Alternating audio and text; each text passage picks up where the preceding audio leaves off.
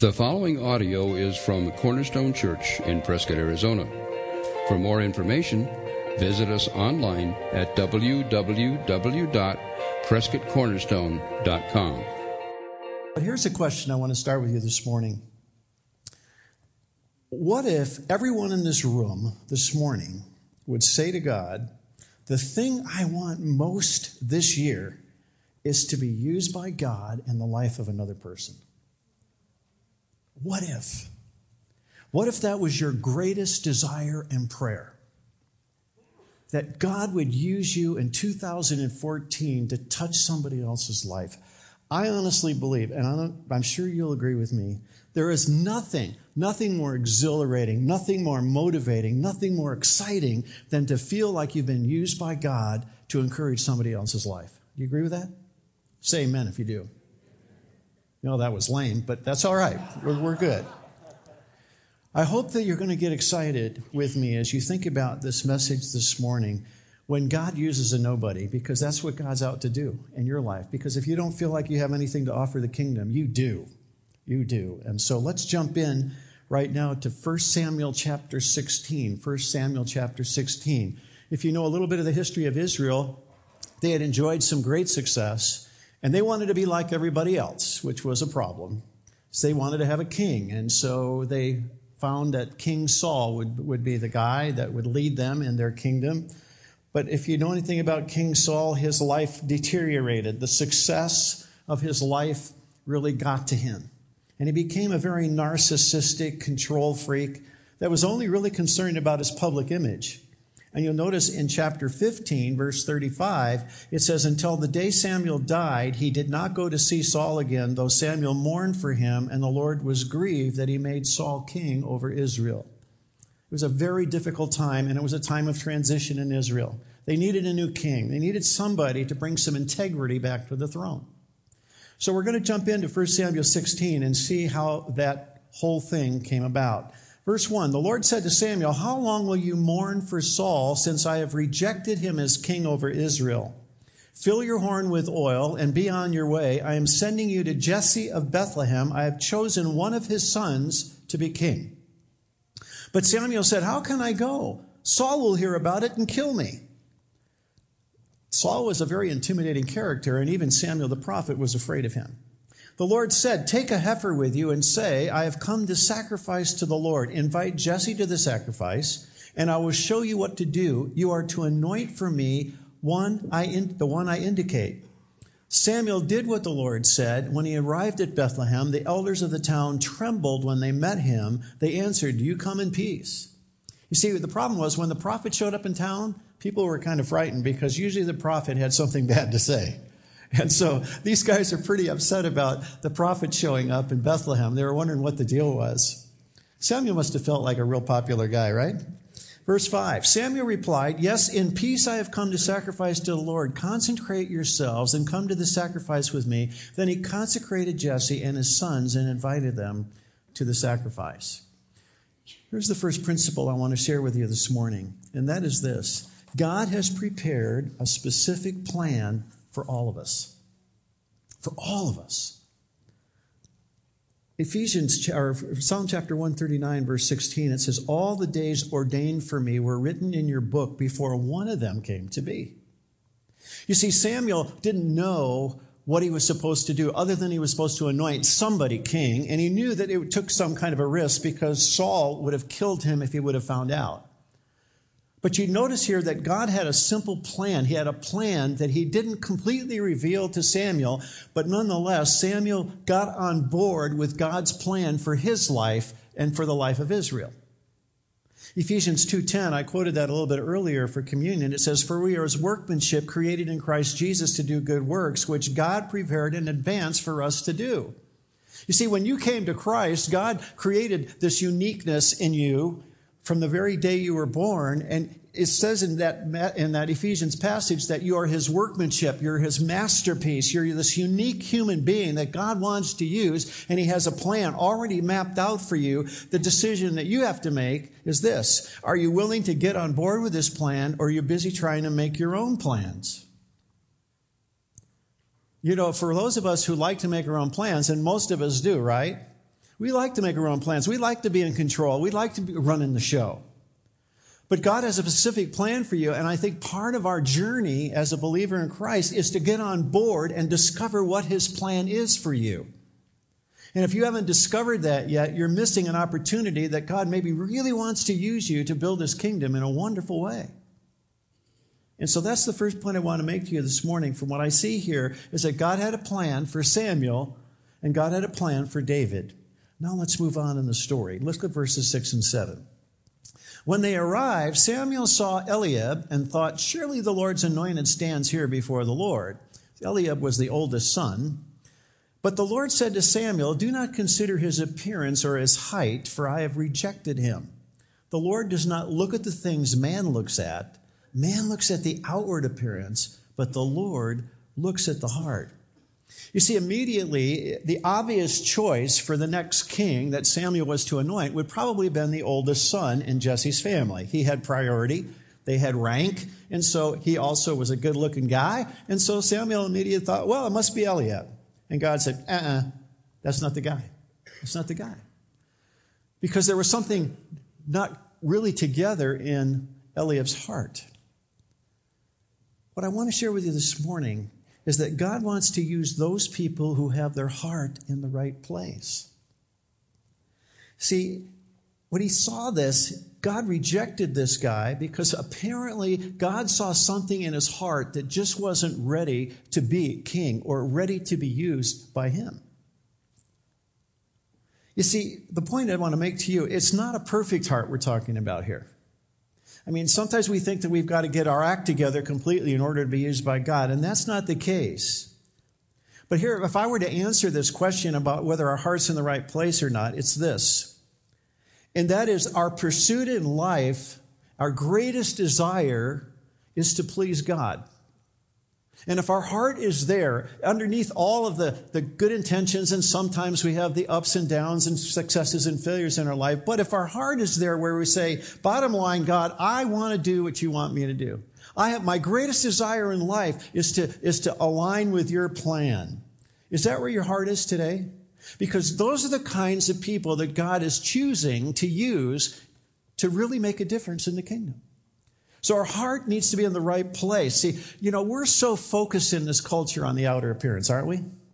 I mean, everything's about image, isn't it? Everything you see on television and the media is all about image. It's all about how you present yourself on the outside. And God says, you know what? I'm not interested in that, really. I'm interested in your heart. I'm interested on the inner being. That's what I want to make sure is in the right place. And so Eliab was not the right guy for the job. So, my question to you is your greatest desire and pursuit in life to please God or to please men? Because when we think about our outer appearance, it's all about pleasing men. It's not really about pleasing God because God looks at the heart. So let's look on, move on in the story here. Then Jesse calls Abinadab and had him pass in front of Samuel. But Samuel said, The Lord has not chosen this one either. Jesse then had Shammah pass by. But Samuel said, No, has the Lord chosen this one? Jesse had seven of his sons pass before Samuel, but Samuel said to him, The Lord has not chosen these. So he asked Jesse, Are these all your sons? I mean, it was like a beauty contest. I mean, these six, seven brothers come walking through, and Samuel looks at them and says, Nope, not you. Nope, not you, not you, not you, not you. It's like, Well, then who? And so, so Samuel said, Hey, hey, Jesse, uh, are there any more guys? You got any more boys in the family? Well, he says, Well, there's still the youngest, Jesse answered, but he's tending the sheep. See, tending sheep in that day was probably the lowest of the lowest on the social strata. I mean, tending sheep was a smelly, dirty job. And it was a pretty lonely job. Now, the closest I've come to tending sheep is tending turkeys. So you need to know that. Um, people don't know this about me, but I used to raise turkeys for a living. 30,000 of those dumb things. It was totally for the birds. It was the foulest job I ever had. So um, it wasn't a pleasant job. You came home smelling like a turkey. It, it was the barn was always dirty. There was always disease. Well, this was a little bit, I can identify a little bit with the shepherd because there were nights where I would actually spend a night with the with the turkeys, you know. Uh, anyways, I won't go there, but um, it, was, it was quite an experience. But the point here is, is that David was out there tending the sheep. He was the low man on the totem pole. Move on.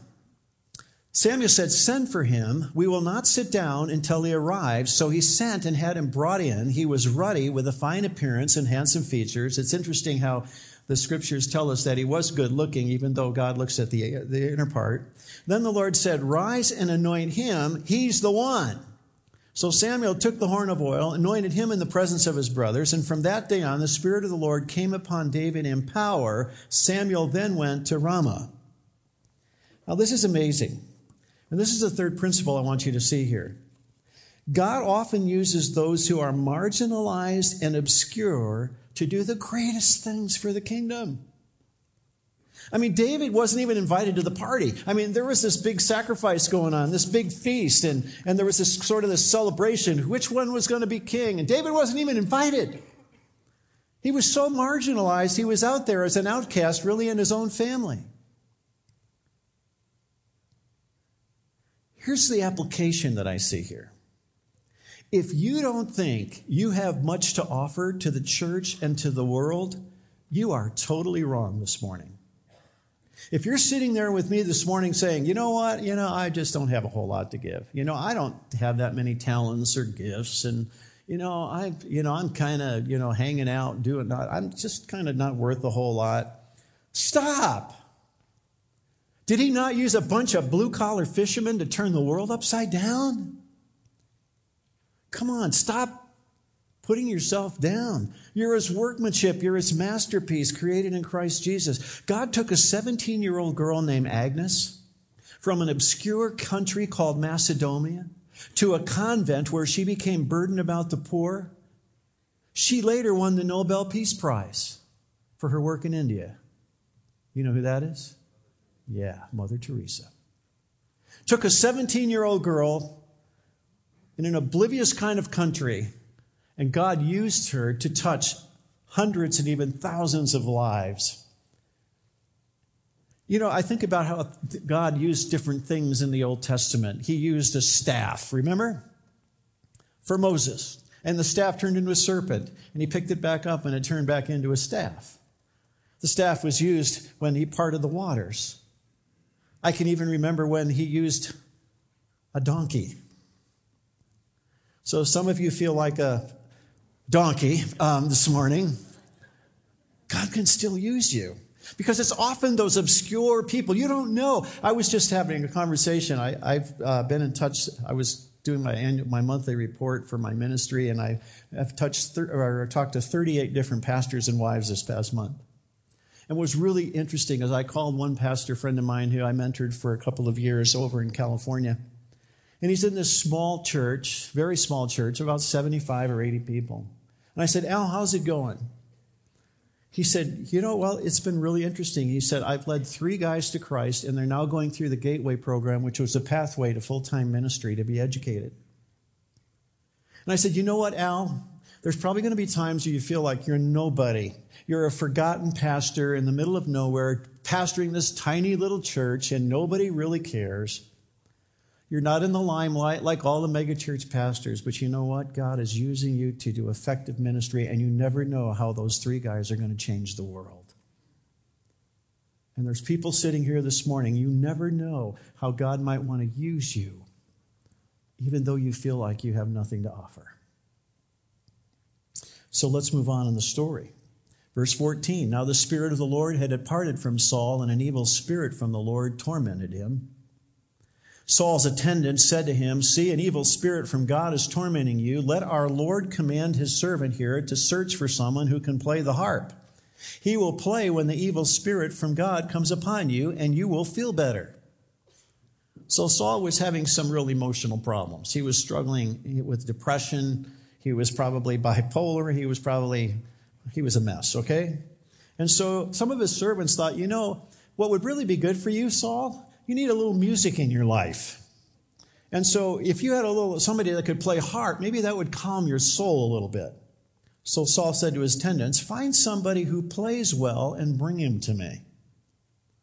Well, who do you think that was? Isn't that, this is interesting how God has a plan. He's working his plan, right?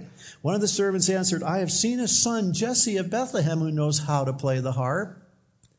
He is a brave man and a warrior. He speaks well and is a fine looking man, and the Lord is with him. Interesting. Then Saul sent messengers to Jesse and said, Send me your son David, who is with the sheep. So Jesse took a donkey loaded with bread, a skin of wine, and a young goat, and sent them with his son David to Saul. David came to Saul and entered his service, and Saul liked him very much, and David became one of his armor bearers. And then Saul sent word to Jesse, saying, Allow David to remain in my service, for I am pleased with him. So he goes from the what? The sheep to the palace. Whenever the Spirit from God came upon Saul, David would take his harp and play, and then relief would come to Saul. He would feel better, and the evil spirit would leave him. Really interesting. Here's the point that I want to make here God uses those who are available with their talents to help encourage those in need. You see, David had a talent. You know, he probably played the harp out there with the sheep because it was really important to keep the sheep calm. I know when I raised turkeys, when we were out in, and they were out in the field, uh, in, their, uh, in the range, we would turn on the radio in our vehicles and park our truck out there with the turkeys to play music all night long, and it was soothing to the turkeys so that they wouldn't get disturbed. And so I wouldn't be surprised if David was out there playing on his harp in front of the sheep, kind of enjoying and singing some songs, probably, you know, making some songs out there, as some of his psalms were. And so what I, what I see here is that David had a talent and he was available to use his talents. And so the application I see here is that are you finding time for ministry? See, David was really a busy guy. I mean, taking care of sheep was a 24 7 deal. I can relate to that because when I raised turkeys, it was 24 7, and it was sometimes in the middle of the night. It was a very busy time when we had those flocks 30,000 of them. Are you finding time for ministry here? Because God has given each of us gifts and talents that are designed to be used for the building of the church. Maybe you don't play the harp. But God has equipped you. Scripture tells us that every person in this body that are sitting here today, if you know Jesus Christ, He has given you a spiritual gift to be used, a talent, an ability, something to build His kingdom, something to encourage people. And it may be something as simple as a a, a, seeing eye dog that you want to that you're raising that you want to help somebody to be encouraged. It, it, it could be uh, the ability to sew or the ability to cook or whatever it is. There's different talents and abilities God has given you. And the point here is David was a busy guy. He was attending sheep, but when the king needed something, he was there and available to encourage him. And sometimes we say to ourselves, "Oh, I can't get involved in ministry. I can't help in the church. I can't serve. I'm too busy." Baloney. Then you have not your priority. Your priorities aren't in in right place. Because here David was a busy young man, and yet when Saul needed him, he walked away from his sheep and at least used his talents to encourage somebody else. I've read this quote, and it's really a good one. Here's what it says Between the great things we can't do and the little things we won't do, the danger is that we'll do nothing at all. Did you hear that? Let me read that again. Between the great things we can't do and the little things we won't do, the danger is we shall do nothing at all. And unfortunately, there are a lot of folks in the church today that take that to heart. Now, here's principle number five. Because as I read this, look at verse 13 here. Samuel took the horn of oil and anointed him in the presence of his brothers. And from that day on, what? The Spirit of the Lord came upon David in power. Do you think that David felt that power? I'm sure he did. There was an anointing that took place in David's life, a special anointing of God's power in his life. Do you, what do you see David doing? Do you see him gloating in front of his brothers, say, Nanny, nanny, boo boo, I'm the little brother and I'm going to be the king? No. What's David doing? He's back with the sheep. He's back doing his job. He didn't gloat. He didn't, and yet there was this incredible anointing. The power that came over David was incredible. And what I see here is that this is the principle number five. God uses those who remain humble no matter how much success they enjoy. God uses those who remain humble no matter how much success they enjoy. You see, David could have probably thought, hey, I'm not doing the sheep anymore. God's anointed me king. I'm just going to go do my harp thing and kind of snuggle up with the king and be his armor bearer, and I'm not going to take care of the sheep anymore, Dad, so see ya. That's not what his attitude was at all. You find David back tending sheep, doing his job, minding his own business, being faithful, being humble.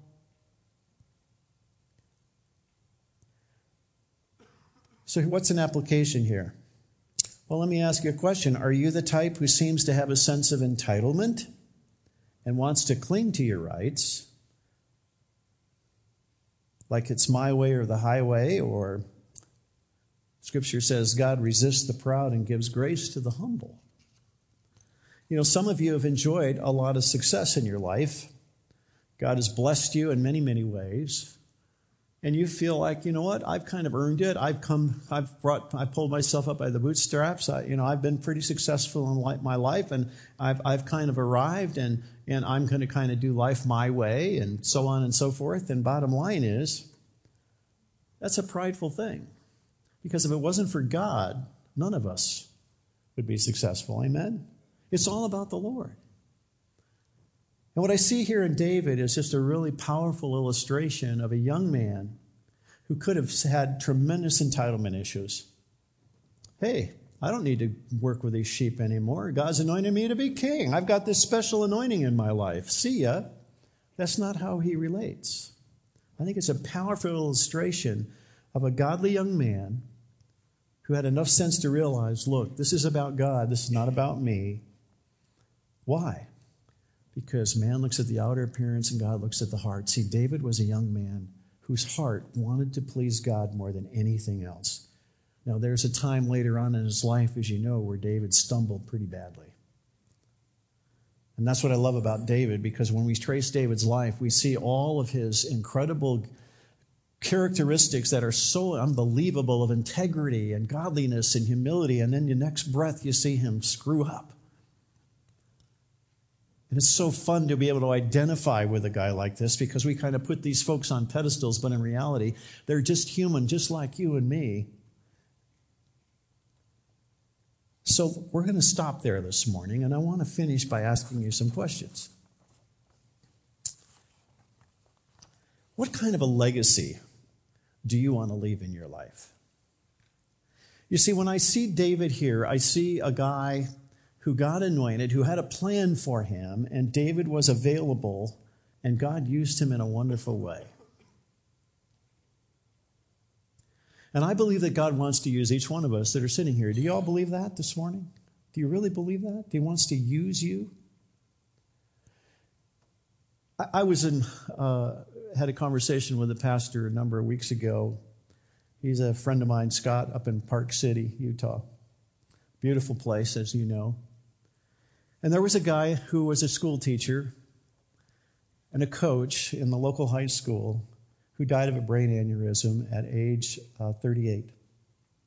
It was a real tragic death. He had been coming to Scott's church for quite a long time, and so they had the memorial service there. The church seated about 500 people. And uh, Scott usually, when he does a memorial service, like most pastors, allows people to stand up and say nice things about folks, you know, at the memorial service in a spontaneous way. And he thought that he would allow that to go on for maybe 45 minutes or an hour. Well, not only did 800 people show up to the memorial service, the sharing went on for three hours. And in the middle of that sharing, a man stood up and he said, You know, I know that teacher. He has meant so much to me. And maybe you don't know, but his life spoke far more than his words. And I want to tell everybody this morning at this memorial service that I want to accept Jesus Christ today because of that man. And it, you could have heard a pin drop. And I thought, wow, did he ever know how much influence he had in people's lives? Did he ever really have a clue that 800 people would show up to his memorial service and people would go on for three hours and talk about the integrity of this man and his testimony of Jesus Christ? Just an ordinary guy, a teacher, a coach in a high school who allowed God to use him in a very unique and special way in how he was wired. God's masterpiece. And I trust that as you're thinking this morning with me and you think about the life of David, we're going to go on to next week. And by the way, we're going to have fun next week because you know what's coming up. And the title of next week's message is Winning the Battles of Life. And maybe some of you are in the battles right now, in some battles. And so we're going to look at that next week and we're going to have fun with that. But right now, I want you to just pray with me for a moment. I want you to just um, think with me for a moment. You've been thinking already. I can tell God has been speaking this morning. I had you meditate a little bit earlier during the time of communion, and I asked you to think about who God might want to use you to encourage. And here's what I'd like for you to think about this morning with me. Number one, if you can just say to the Lord this morning in your heart of hearts, and with all honesty, and say, God, you know, I want to be used. I want to make a difference this year, 2014, in somebody's life. I want to be able to say in December of 2014, God, there's a specific way that I, you've used me to touch this person's life. And God, I am so thankful that I was so available to do that.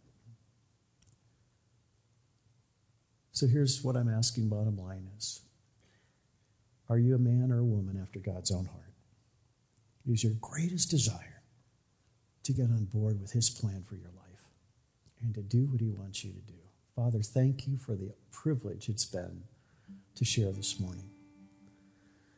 For a guy like David, who was nothing more than a teenager out in the middle of nowhere tending some sheep, probably feeling like nobody cared, and yet you put your hand on his shoulder and you anointed him for a job. I thank, I'm so thankful, Lord, that you don't look at the outer appearance, but you look at the heart. So, God, may our hearts be prepared to be used this year. In Jesus' name I pray. Amen. Thank you for listening to the audio from Cornerstone Church in Prescott, Arizona. For more information, visit us online at www.prescottcornerstone.com.